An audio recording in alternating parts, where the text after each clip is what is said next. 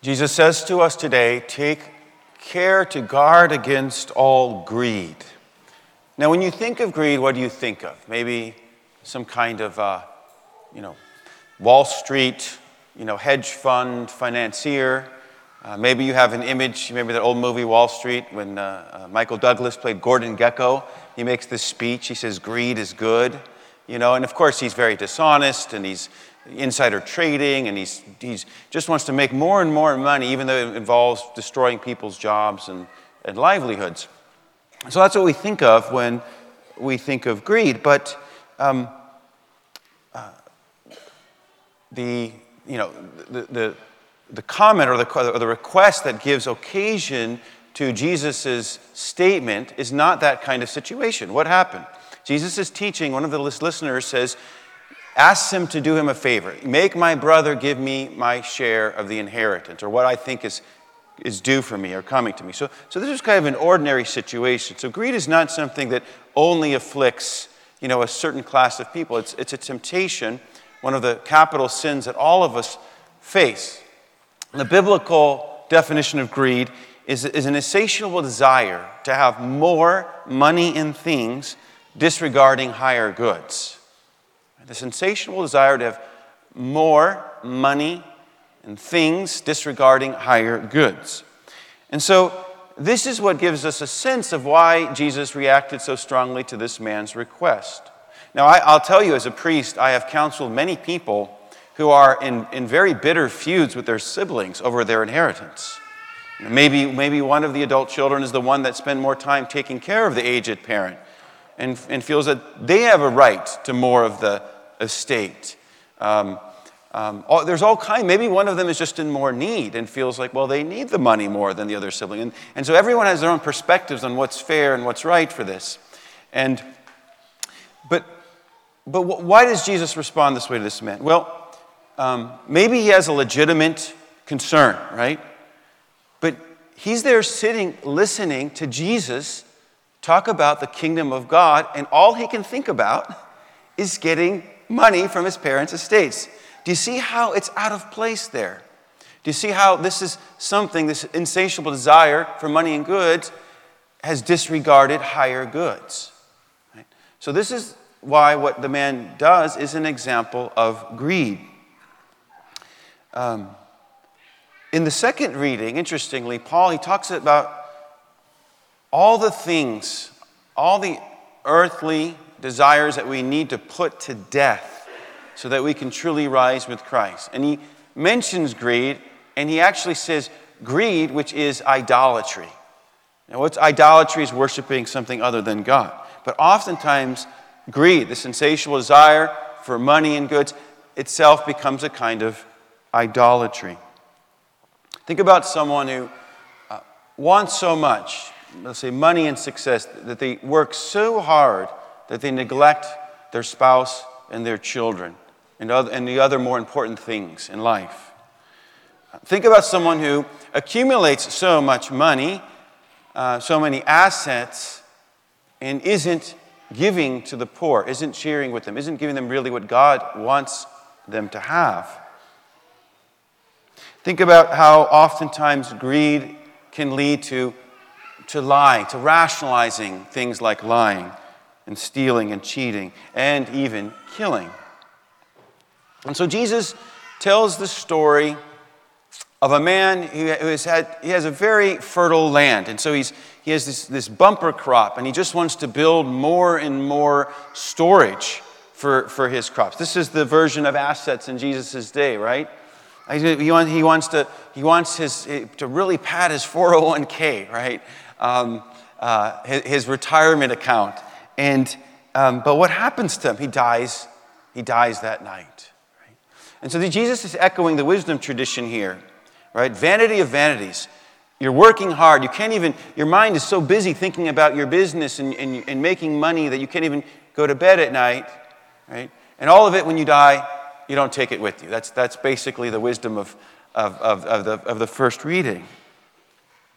And indeed, greed blinds us to eternal truths. One eternal truth is that we are just passing through this world, that our true home is in heaven. Another eternal truth is that people are more important than things. Uh, another uh, a truth is that accumulating more and more stuff will not really make us happier. In fact, once you have your basic needs covered and a little more than that, you don't really show that you're much happier with more things. Have you ever thought about this? Why is it that the suicide rate in rich countries is much, much higher than the suicide rate in poor countries. Have you thought about that? Hmm. Jesus contrasts being rich in the things of this world with being rich in what matters to God. Do we ever even reflect on that? Am I rich in the things that matter to God? Do I consider that question with the same frequency and intensity that I give to my career and my investment portfolios? Oftentimes, I'm hearing confessions, and someone will confess the sin of envy. They wish they had this house that they, their friend has, or, or, or, or the job that their friend has, the money their friend has. And I, I say, Don't you realize how rich you are because of your faith and your relationship in Jesus? That's worth so much more than this house that you're coveting. Now, of course, it doesn't mean that we shouldn't work and make money and save, but we need to have what's called detachment from money and things, a spirit of detachment. And what does that mean? Well, I'm going to give you an example of this in the life of a saint. One of my favorite saints, Thomas More. He was a lawyer, right? I used to joke he was proof that at least one lawyer made it to heaven, okay? So, he lived in the 16th century England. He was a lawyer first, then a judge, and then he actually became Chancellor of England, which was a very high rank. Now, Thomas More owned a lot. He had estates, lands, and servants. But he also made sure to take care of all those in his household well, that they were well compensated, and also he was very generous with the poor. There was a famine in 1582, and for many months, he, he and his household fed at least 100 people a day from their home. Thomas More didn't use his wealth selfishly or frivolously. He rather used it for the purpose of helping those around him. And he died completely broke. And you may know why he died broke, because when Henry VIII wanted to break away from the Catholic Church, because he wanted to, to ma- marry his mistress, um, Thomas More wouldn't go along with it. And so Thomas More was imprisoned first. Again, his lands were confiscated. Um, he was impoverished, and ultimately he died. He was executed. So there was an incident that happened once in his life where they had had a very good, uh, very good harvest that year, and their barns were full. And neighboring, a neighbor, a neighbor in the neighbor's property, they, someone there negligently started a fire, which ended up burning all of More's barns. This was a huge loss. This is a massive massive financial loss. What would your reaction be? What would my reaction be, right? Well, let me get a lawyer first to sue that person who started this fire, right? That probably would be one thing. Um, we probably would be lamenting the loss, worrying about how we we're going to make up for it. So More is working for the king at this time. His estate was not right, not right next to where he worked. So he wrote a letter to his wife, Lady Alice, and this is what he wrote. He says, I, I ask you to be of good cheer Take all the household with you to church, and there thank God, both for what He has given us, and for what He has taken from us, and for what He has left us. Which, if it pleases Him, He can increase when He will, and if it pleases Him to leave us yet less, so be His pleasure. This is the perfect example of detachment from material things. He completely trusts in the providence of God. He's even willing to thank God for the loss because because he knows with St. Paul that for those who love God, all things work for the good. There may be some good, good character development that needs to happen through loss. Hmm? He also made a point. He says, he asked her if, if this loss caused us to have to sell some of our lands, which means to basically downsize, to have less workers, he asked his wife to make sure that any worker that had to leave was given proper provision or help finding another place to work.